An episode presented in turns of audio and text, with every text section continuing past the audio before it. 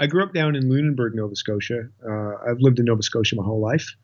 Um, and I was there till I was 12, pretty much from the age four to 12. And then we moved to Halifax, to the suburbs of Halifax, to a suburb called Clayton Park.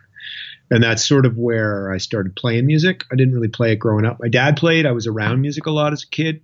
My father was one of the folks who helped sort of start the Lunenburg Folk Festival. And so I always, there was always music in the house. I wasn't making it. Uh, I tried my hand at a couple of things unsuccessfully, saxophone and drums. And then when we moved to uh, Halifax to Clayton Park, uh, started junior high, and I met a couple of guys, Rob, Benvie, and Ian McGettigan, who I went on to be in Thrush with. And it was basically Rob, I think, started playing guitar. And then at that point, I was like, Dad, teach me guitar because it was suddenly a social thing you could do. It wasn't like about, you know, we were getting into rock and roll records and punk rock albums and, um, and it but it had a social component which to me was really what drew me into it was just having something to do with my friends. So you were so you so you got into it relatively late then so you're saying you kind of got into it in high school. Well no no junior high like 13 or 14 i picked up the guitar. So um, we had a band by grade 8 called nabisco fonzie. Then we morphed into a band called the hoods and we played the uh, talent show and the school dance in grade 9 um, and then we became thrush hermit i think in about 1990 or 91 uh, and uh, started gigging locally at the age of 16, pretty much downtown. Uh, our one of our parents would have to be there if we were playing a bar. We'd have to have like the our the signatures for the liquor board and stuff like that, and a, a parent present. And we started playing and met the Sloan guys, and um, sort of got swept up in the early Halifax scene, and we're part of that uh, and so when we graduated high school, we started touring with them. We had a publishing deal by the time we had graduated with BMG out of New York. There was a lot of attention at Halifax on Halifax in the day, and we were one of the younger bands, and so we reaped the benefits of that for sure. Yeah, it was a uh, the '90s, early '90s was a great time. You know, um, certainly, you know, it was the time when I was coming up, um, and I all, often wonder if, if I'm just biased or or was it a special time in Canadian music? What do you think? Well, I mean, I'm biased as well but I do think what's notable about the 90s is it's sort of the last era of music before the internet took hold and changed the um, conversation and the way music travels and is delivered and all that. Um, so for me, it's sort of the last era that had, I mean, sort of one of the last eras of a, of, of, of the old music business paradigm, I get, or not paradigm, but style where, you know, I mean, there's still major labels and they're still signing bands and signing some bands for lots of money, but there seemed to be more. There was more money in the business, and more people were more willing to take a chance on things that were somewhat uncharted. You know, um, now the internet is sort of has like made access to everything all the time possible, but at the same time watered down the business in varying ways. But again, like it's sort of how I guess how you change with the times. I just think of the '90s as the last era with a little bit of mystery attached to it. Um, but kind of before everything was everywhere all the time. So there's still some records that, I mean, you know, I guess case in point would be like Thrush Hermit's Clayton Park. You know, the the license for it is reverted to us, and we just haven't bothered. It's not on Spotify or anything. Like it's kind of eventually it will be, you know, but we haven't there's kind of there's sort of blind spots of, of of things that were done in the 90s that have really not been not become old enough to be sort of um, rediscovered and and the access to it was, was still pre-internet you know and so unless you put it out there into the internet it kind of remains uh, in the sidelines a little bit right and and can you tell me a bit about sort of when you had decided uh, maybe it was time to start doing your own thing, going solo, and, and you put the emergency band together? Well, Thrush Hermit, Rob uh, uh in our band in, in the Hermit in '99. That was our last year. We broke up at the end of '99, basically right as the millennium was coming. Um, December '99 was our last show.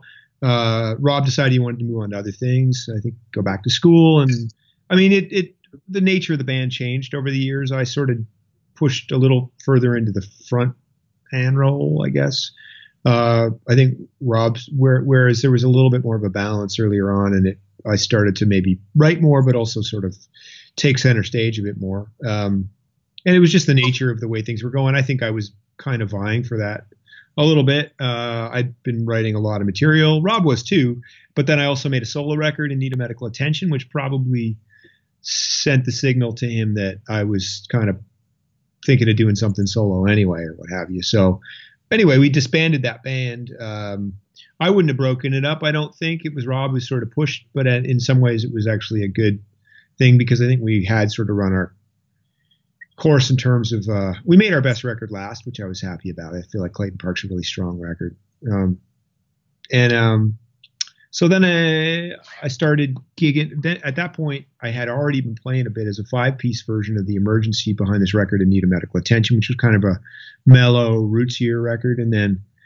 but then when Thrush Hermit broke up, we kind of the, then the Emergency as a three-piece with Dave Marsh and Timmy Brennan kind of began in full full flight at the beginning of the millennium in the 2000 in 2000 we made that record down at the Khyber that year. I had a bunch of rock songs that had sort of start we started jamming in thrush hermit and never finished. I remember like the riff from down at the Khyber and songs like maybe we should just go home. Those were we had demoed those, some of those things. Um, and so i took those and worked them up with the new band and that's sort of when i put my own name on things at that point. Do you remember just before you wrote the album Three, which was a triple disc? Um, it almost seems like things just kept on building for you right up until that pinnacle. You put out a three discer, and then you yeah. won. Uh, you won the Juno. Yeah, I mean, I, I don't. I'm not not great at looking back or reviewing things. Like, and now and then I kind of press pause and. Um, but I've always kind of worked with the idea of wanting to make new music as opposed to curating old music. I think that's probably why, you know, there's been a couple of collections, like there's a DVD, a live DVD, uh, and there's a collection of some rarities and B-sides, but that stuff is stuff I do really when, like, only when I find a little downtime or something. But for the most part, I'm always more preoccupied with making new music. And in the case of three, we've been touring a lot. Those were snippets of songs that turned into songs. And once I kind of had it in my head that that could be once I saw that record for what it was, like, oh, it's going to be a triple record and there's all these songs in threes and stuff.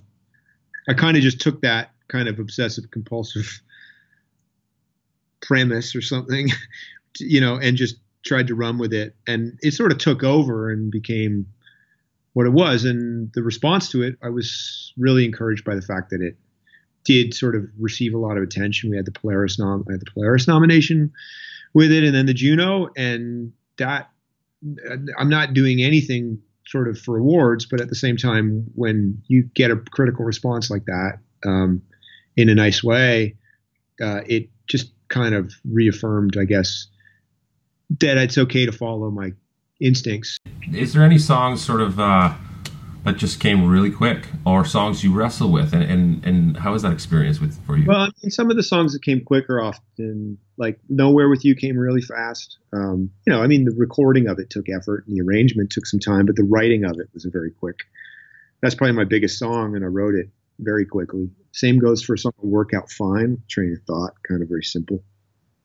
Um, other ones I kind of toil over. I sort of worked away at for a while. There's a song called Lazy Bones. It's one of my favorites that was sort of like had the basics of it pretty quickly, but it took a while to finish all the words and to get it to the point where I knew what I wanted it to do. And that's sort of one of my favorite recordings. It's a song off three.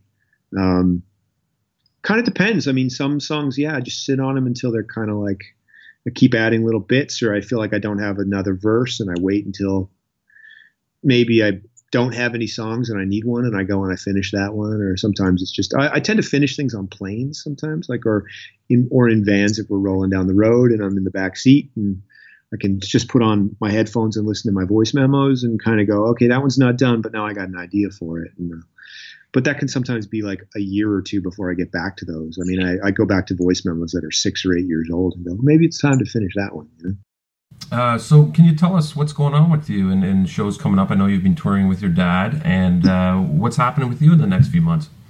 Well, I uh, I got a few shows with dad. Uh, two shows in early December out in Alberta, Edmonton, and Calgary. A couple theater dates, and then the Emergency is playing on the 21st at the Danforth in Toronto. That's being announced today. Um, uh, 21st of December, and then we do a New Year's Eve gig in PEI. So we'll have a couple of rock shows to end the year.